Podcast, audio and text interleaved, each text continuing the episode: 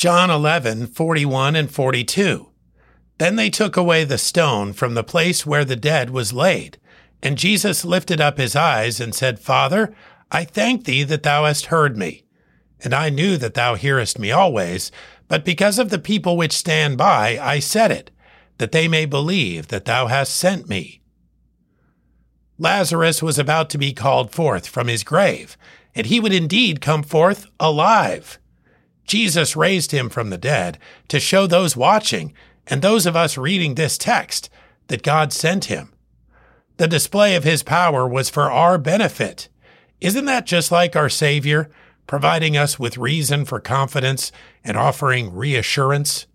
This world, our own flesh, and our enemy will ever lead us to doubt, but he thinks of us and he bids us to trust. When we do, we, like Martha, see his glory. The stories of his miraculous work in our lives should be shared. The people which stand by may need to hear them. John 11, 41 and 42. Then they took away the stone from the place where the dead was laid. And Jesus lifted up his eyes and said, Father, I thank thee that thou hast heard me.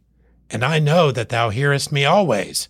But because of the people which stand by, I said it, that they may believe that thou hast sent me.